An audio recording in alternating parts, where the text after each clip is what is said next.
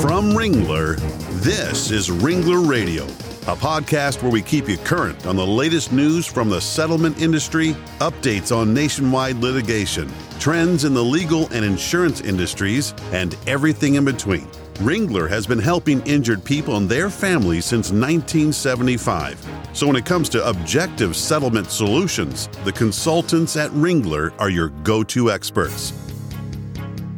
Welcome back to Ringler Radio and happy holidays, everyone. I'm your host, Matt Ross. As we round out a calendar year, we invited back Peter Jachym, who's our vice chairman at Ringler, to again share his thoughts on what has transpired in the macroeconomy and how it has affected the settlement industry. We then shift our conversation to the topic of AI and the opportunities and potential drawbacks it could have within our industry. Let's listen in. Peter Jachym, welcome back to Ringler Radio. It's great to have you here again. Thank you, Matt. It's great to be back with you too. Fantastic. Well, let's take a walk down memory lane, shall we? So, we last spoke uh, on this program back in December of 2022 when we were looking ahead into 2023. And now we're almost into December of 2023. And I'd like to take a look back if we could. So, could you give us a quick recap of what's happened in the macroeconomy in the US and how it's impacted the settlement industry as a whole? Well, first, let's talk about uh, how the industry's done and, and, also how Ringler has done. It's been a record year. This is, uh, we've even exceeded the 2019 pre COVID year. And going back to that period, we always looked at the structured settlement industry as being roughly a $6 billion industry. Uh, this year, it'll come out to be, call it 8.6 for the industry as a whole, I think is our mm-hmm. current expectation. And I think we can probably safely forecast an 8.5 level for the year going forward. So it's been a fantastic year, and it's really been related to the level of interest rates. And then the rates that the insurance companies have been able to credit to the structured settlement policies that have ultimately been uh, going out to the injured parties. So, with that, let's talk a little bit about what happened in the year and why the insurance companies have been able to increase their rates so steadily. Yeah. Um, at one point, you know, we talked about uh, the Fed's actions in increasing rates, and the Fed, of course, increases short term rates. And we've used uh, the term inverted yield curve going back to our last conversation. Mm-hmm. And the inverted yield curve basically means that in the short term, you're getting paid higher interest rates say on a three month obligation or a one year obligation than you are going out 10 years. And to give you an example, um, for some of this year, federal money market funds, which, which essentially are very short, we're paying something in the range of call it 4.5, 4.7. And the 10 year treasury was below that at roughly 4. Mm-hmm. So that just gives an indication of roughly how the yield curve works. Now, when insurance companies invest against a structured settlement, of course, they're investing in a portfolio of corporate bonds. And they try to buy those bonds as long as possible so that they have an asset that will cover their liability. So that 10 year interest rate becomes really important from the standpoint of how insurance companies invest and then how consequently they can credit the interest rate against the structured settlement. Right. And when you say insurance, sorry to interrupt, but when you yeah. say insurance companies, I just want to make sure we're clear. We're talking about life insurance companies. We're talking about the life insurance yes. companies that yes. provide the structured settlement annuity. Very good point. And uh, what they what they really do is look to their uh, portfolio yield, among other things, when they determine the rate and then their appetite for structured settlements. Mm-hmm. But with the uh, ten year Treasury now at uh, four point four percent and uh, corporate bonds with a risk premium above that. So, you know, in the in the range of say, you know, five plus percent. Mm-hmm. It's really uh, those kinds of bond yields and the ability that insurance companies have to add to the, their portfolios at those levels that uh, you know really give us the kind of really positive environment that we have right now. Yeah, it's been, and incredible. I would expect that would continue in the next year. Yeah, it's been incredible to see how uh, these macroeconomic changes have affected our industry. It's kind of given structured settlements a credence again with a lot of our clients and these insurance companies, P&C insurance companies, to replace the benefits that they're looking to provide with some of the outstanding claims that they are they have on their books. Um, I'm curious because when we spoke last, you kind of gave us two paths of direction. You know, you, the either the inflation persisting or the inflation being short term. Um, you and you've mentioned the you know the inflated yield curve. I'm wondering if do you still f- foresee inflation persisting in even further than just the one to two year time frame you gave us last time, or do you think it's been stopped in its tracks based upon the Fed's action? I don't think it's been stopped in its tracks. It's a lot better than when we spoke uh, last summer. You know, back then we were looking at annual inflation rates that were in double digits and mm-hmm. with oil prices that were really extremely high. Now we're down to levels that, you know, just averaging it out over the past few months, just say, you know, use the number, say 4%. That's still higher than the Fed's target, but it's, uh, you know, nowhere near where we were uh, at the time that we did our last uh, podcast together. I think there are still uh, global inflationary pressures in the world economy. And there, there are a few things that you can look to. One of them is the supply of labor in the world is decreasing. You know, things mm. like the Chinese population going down. Mm-hmm. As we move away from globalization, individual labor markets get uh, much more isolated. Uh, you also have, uh, you know, cost of certain products going up, and with uh, no increase in supply to meet that. Things like um, precious metals, rare earth metals that go into uh, electric vehicles. Um, mm. You know mm. that will continue to provide inflationary factors as you know people move more to a zero-based emission economy. And the other factor that is is really different is. Um, you know, the world is kind of going onto a wartime footing. And you see that in the United States with the increase in defense spending and how well some of the defense stocks are doing. You know, we have a war in Ukraine. We may have a two front war in Israel, and there's unrest in uh, in other parts of Europe and the Middle East. Now, uh, before I get, you know, this isn't a geopolitical comment, but usually when you get into that kind of situation, yeah. it does mean that governments are spending a lot more money and that we're going to continue to see more inflation. So, my guess is uh, we're not going to have quite the crunch that maybe we're experiencing uh, going back to 2022. But those inflationary factors are still there, mm-hmm. and that's um, I think you know for our for our business and in terms of the level of interest rates, that's a that's a positive. Unfortunately, yeah. other businesses in America, it's real negative. It's almost inversely related to the general uh, economy as a whole. It's fascinating to kind of know that you know in these upper levels of volatility that's happening in the macroeconomic foothold and also in the geopolitical world that our industry stands to benefit potentially from that because of everything that's happening. I know. Just as an aside, on uh, Veterans Day, I was at a, uh, a Veterans Day uh, dinner, and there are some military people there, and there are a number of people there who are investors, either in private equity or real estate. And, you know, I've been going around rather jubilant with how our business is doing the past year. And some of their businesses really were not doing well just because they they, they financed through bank loans and they mm. they borrowed to invest in real estate. And at the current level of uh, interest rates, those projects just don't work, and they're getting hit really hard. So, you know, we're uh, we're more than pleased with how structured settlements have been going, but there are two sides to that coin, and it really has hurt some other people severely. Well, I think eh, on that two side of the coin argument, Peter, there's also another side of the coin in our industry of doing potentially too well. And that is hitting a capital limit of the ceiling with the life insurance companies that we've kind of run into towards the latter half of this year. Could you tell our audience about what that means and how it affects the settlement industry as a whole? It's a really important point, and I'm glad you raised it because it's something that I think people associated with structured settlements don't really look to all that much most life insurance companies at the beginning of the year will set limits for different products, whether it's sort of traditional individual whole life, term life, uh, individual annuity products, or structured settlements. And they will allocate a pool of capital to those specific products, and they need to stay diversified. And then it really gives the structured settlements professionals what their available limits are in the course of the year. And then they'll also set the interest rates uh, and underwrite the individual policies. But those capital limits become uh, really important, and that's how AM Best looks at the individual life insurance company, individual life insurance companies. And you know, I think we haven't really hit limits to growth yet. We have with some companies, but not with the industry as a whole.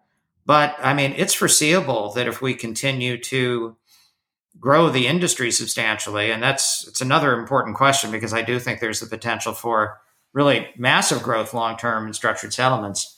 We need more participants. We need more capital allocation because it's really hard for uh, those companies to maintain their diversification limits and keep to their capital limitations. Uh, you know, if the industry is just soaring and there's more and more demand for their product. So, you know, another entrant or two, I think would be really helpful to the industry as a whole. Absolutely. And for our audience, capital uh, intensive business or just the word capital basically just means money. Mm. It's the money that's being put aside to run the business itself. And so if a company runs out of money that's been allocated for that particular business, business essentially stops. So it's. It, I just wanted to make that uh, additional. That's a rather severe way of putting it, but I can't argue the point. I think that's correct. Once they hit the limit to their capital allocation, they're they're done for the year. Yeah, exactly. So, but I do, and like you said, I don't think the industry as a whole has a capital limitation because there's definitely companies out there that have an open, a blank check, frankly, uh, they've made that very clear to us that nope, we don't have a capital limit. We're going. Let's let's rock and roll. So it's not an industry issue necessarily as a whole. It's more of a company by company issue. But I agree. I think we knew we do need to have a couple more participants to jump in and to offer that diversification or additional capital lending ourselves to our industry to address growth. And that's kind of my next question to you, Peter, is you know, we've seen the inflationary environment persist and we've seen interest rates persist. And remain stable going forward, what type of growth can the industry see in 2024 given uh, what we've kind of already talked about with inflationary pressures and also interest rate uh, um, uh, being uh, raised to a level of higher operation opportunity? Well, you know, I think the interest rates and the creditor rates on the policies make all the difference. And if we go back to uh, you know the time period when we had extremely low rates on structured settlements, and you know we're talking in some cases, I believe, less than one percent. Essentially, at that time, a structured settlement was really a cash management product. Now, mm. it had some positive attributes, even at at that. Uh, tax benefits, not running out of money, the, de- the definitive uh, payment stream that went out over the life of the structured settlement, but there really wasn't return in the product. Now there is return, so that it works better for a property casualty company if they're when they're uh, when they're paying the premium to be able to take that off their books using essentially a discount rate by the value of the yield on the structured settlement, and then for uh, the individual, uh, you know, over the life of the structured settlement, they're going to get paid a multiple of what the initial cash amount would have been. So mm-hmm. the interest rates really make all the difference. And uh, that I think is really key to being able to grow. Now, the reason I said before is I think this has really no limits to growth is that if you looked at total tort settlements in the United States, it's really hard to come up with a number, but the number is going to be something like 300 billion to 400 billion. And historically, if we've been saying, you know, 6% for the industry, so the industry historically ran at about 2% of what the total could be. And there are other uh, there are other countries in England, for example. It's um, it's legally required that any tort settlement with an individual is structured and it's paid out over a period of time. Hmm.